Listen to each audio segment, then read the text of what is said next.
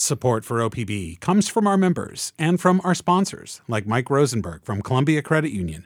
Mike says they trust what they see and hear on OPB, and that aligns with Columbia Credit Union's brand.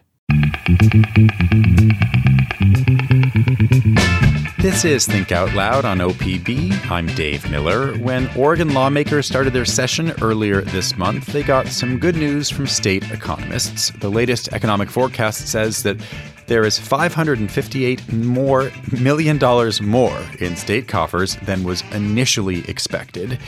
Still, a lot of that money has already been accounted for, and Oregon's stalling population growth could have a negative effect on the state's economy in the future.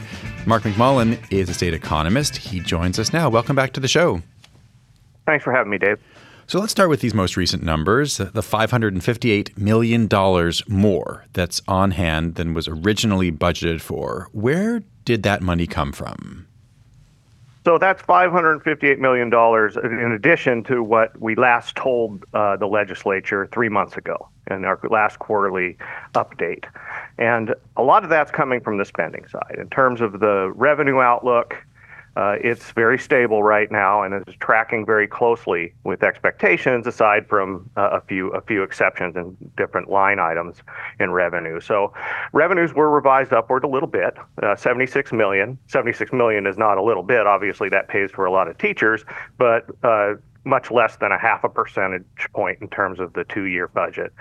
Uh, but uh, overall, uh, give, putting the spending side in there as well, we have uh, $558 million in additional resources, as you mentioned.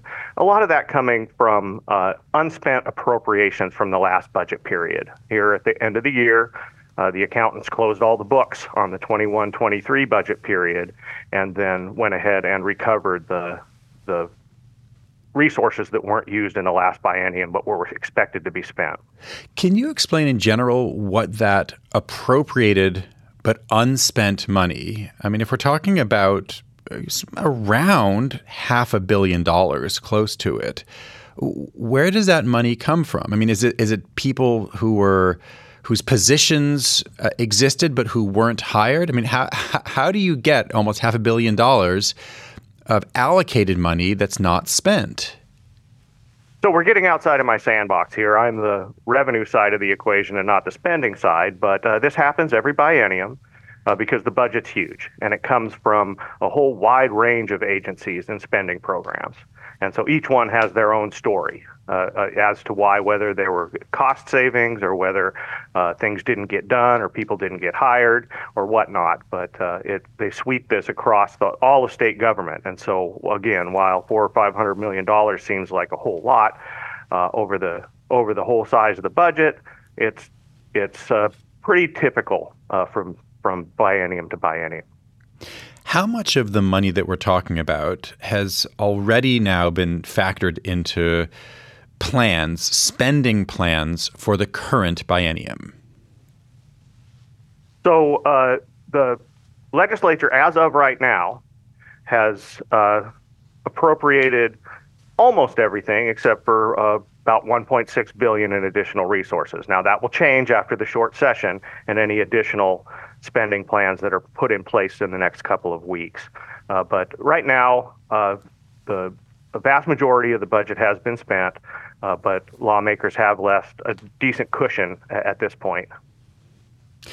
Since becoming law in uh, 1979, the, the, kicker refund has been triggered more often than not, including the last five budget cycles in a row for personal income taxes.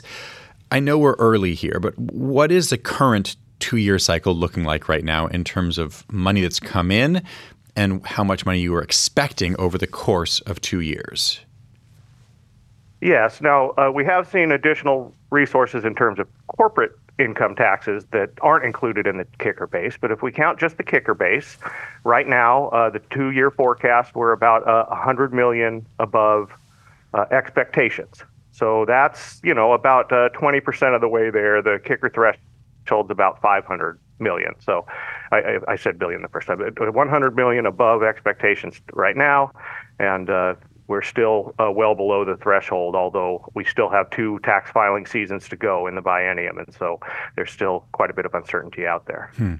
Am I right that corporate tax revenues are up um, respectively more than personal income taxes. Absolutely. And this has uh, been ever since 2017 when we had law changes at both the federal and the state level. We've seen a real explosion in our traditional corporate income taxes, not the new corporate activity tax. And our traditional corporate income taxes, you know, have tripled over that time. And so uh, a lot of this is coming from the largest corporations, and a lot of it coming from uh, multi-state corporations that uh, operate in all states, not just Oregon. Well, to be clear, I guess my question was unclear, but but for the purposes of projecting um, the, the revenues on the on the corporate side and the income side, is it also the case that that the projections are more off for for corporate revenue than they are for personal income tax revenue? Correct and and both are some of the most uh, volatile revenue streams and hardest to predict out there. But uh, corporate really does take the cake. Hmm. How does our economic picture right now, in total, how does it compare to the national picture? It's looking pretty good. So at the national level, things are stable with a wide range of consensus of economic forecasters and, and business leaders believing that we should be able to avoid a recession in the near term and that's good. Uh, but uh, in Oregon and across the U.S., uh, the labor market appears to be pretty much tapped out uh, in terms of uh, difficulty finding workers still. And most folks who, who want a job have one at this point. And so that's made labor more expensive and made firms uh, look for to become more cost effective by investing in productivity enhancements and the like. And so we're really going forward, it looks like we're depending more on productivity and not job gains. And in recent history, that's been really good for Oregon. Uh, over this pandemic budget cycle, uh, we're third across states in terms of output per worker, so the productivity gains rather than more workers. And it's we're seeing it across every region in the state, with some of our rural uh, counties uh, being included as well. And so and it looks like going forward, this should continue because we're really in a healthy environment for business investment, seeing a lot of startup activity, R&D, and the like. But you did tell lawmakers that the, the main change in the economic outlook, the most recent one, is a little bit of a downward revision in terms of population and job gains, which could reduce personal income tax receipts going forward. How big a deal is this?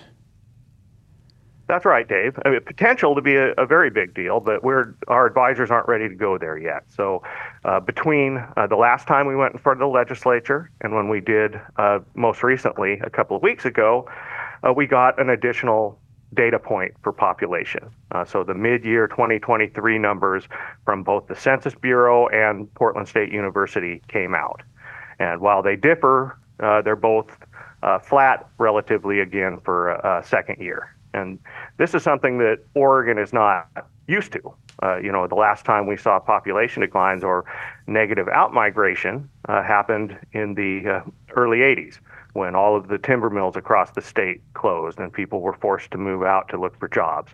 This one is fundamentally different, where there are plenty of jobs out there, but yet we're seeing a slowdown in my, our traditionally very strong migration trends. And uh, so the leading suspect there would be, you know, affordability of the area uh, to for folks uh, moving to other states or more affordable regions. And so, yes, given this another additional uh, uh, slow population growth data point, we lowered the outlook going forward for both uh, population and employment gains, and those do accrue and become larger the further we go out in time. And I mean, what is the most likely scenario going out, you know, a, a couple years in terms of the potential hit to Oregon's economy? So our baseline or most likely scenario is that uh, migration trends reaccelerate, and uh, not back to what we're used to in previous uh, uh periods of economic expansion, where we saw big waves of workers coming to the state, not just any workers, but young working age households, very uh, uh, productive workers and those in their root setting years, which are the gold standard for economic development, people buying their houses and choosing their school districts and furnishing them and the like. And so uh, we do expect that to bounce back, but given the broader d- demographic mix that we're looking at, it's it's very modest to what compared to what we're used to in the past. So a half a percent of growth uh, every year. Now we have presented to the legislature and the governor an alternative long run scenario. Well, maybe what what happens if uh, things have fundamentally changed and our migration trends don't bounce back uh, as expected? And those numbers were surprisingly less catastrophic than we had worried when we started the exercise for a couple reasons. One, again, our baseline outlook is pretty slow population growth going forward. And the second is we only look out uh, 10 or 15 years in terms of our outlook. And so a lot of these uh, population growth issues uh, don't really fully accrue until you're out 20 or 30 years. Hmm. I want to turn back to the, the, the big question of forecasting revenue at, at, the statewide level. Our political reporter Dirk VanderHart um, did a, a, deep dive into this in December, and he pointed out that according to a, a few different analyses, only three states did a, a worse job than Oregon in terms of revenue forecasts between 2015 and 2022. What do you see as the big challenges in Oregon? Yeah, uh, those multi-state studies to begin are are not very accurate. They're particularly, you know, there's a lot of uh, you can't really compare different states with different systems and different timing and the like. But uh, just for a few, uh, Oregon looks out two years in its budget rather than one, which, given the uncertainties out there in the world, uh, really do cause for challenges. Uh, second, second issue is our dependence on very volatile revenue streams in our general fund. Uh, we've diversified our tax base in recent years, but not in the general fund. We've added some more consumption based taxes, a lot of them.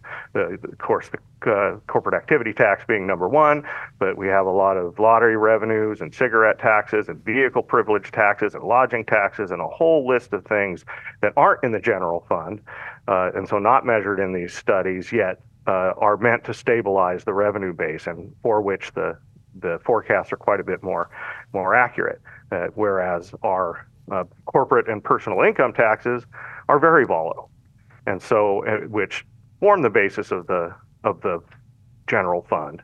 And they're even more volatile than in most states for a couple reasons. One, because our underlying economy is more boom bust. A place like Kansas, where economic growth is pretty st- stable year over year, is a lot different than Oregon, where anytime the U.S. grows, we grow faster, and most of the time when the U.S. shrinks, we shrink further. And then finally, we have a progressive system in our income tax, where we have uh, the top rate uh, increases quite a bit. And so when times are good, not only uh, do we ha- see more income tax come in, I mean, in terms of taxable income come in, but then it's taxed at higher average rates because more people creep up those brackets and more of the income is realized at this top bracket. Particularly the hardest stuff for us to to forecast is all the investment and business type income that passes through the personal income taxes, where uh, taxpayers can realize this at different times than they earned it in the market. So they've had a stock for 10 or 20 years. They're afraid the capital gains tax is going to go up like people were a year or two ago, and they decide to pull all those realizations into the, in this case, the 2021 tax year, which made last uh, biennium particularly uh, difficult to handle. So there's, I mean, two huge issues there that you're outlining. One is just is is the entire makeup of our economy. Three, I guess. um, and and the the way revenue works here, the way taxes work. But then there's also the, the, budgeting question, the fact that that lawmakers in Oregon, which is not the norm among the majority of states, budget at two year cycles, and your forecasts then necessarily are also two years out. You've said that that that makes forecasting more than twice as hard, even though only, even though you're only looking twice as far out. What do you mean? Well, obviously, uh, there are shocks to the economy, you know, at any given point in time, and so uh, if those, you know, it's more likely that you're going to have something happen, uh, a pandemic or whatever it may be, uh, over those over that period of time, and so. Uh, it it kind of compounds these errors, uh, particularly if one of these shocks comes early in the forecasting period. Then you've changed the trajectory for a whole two years, and so it has more time for that error to compound. Mark McMullen, thanks very much. Thank you. Mark McMullen is the Oregon State economist.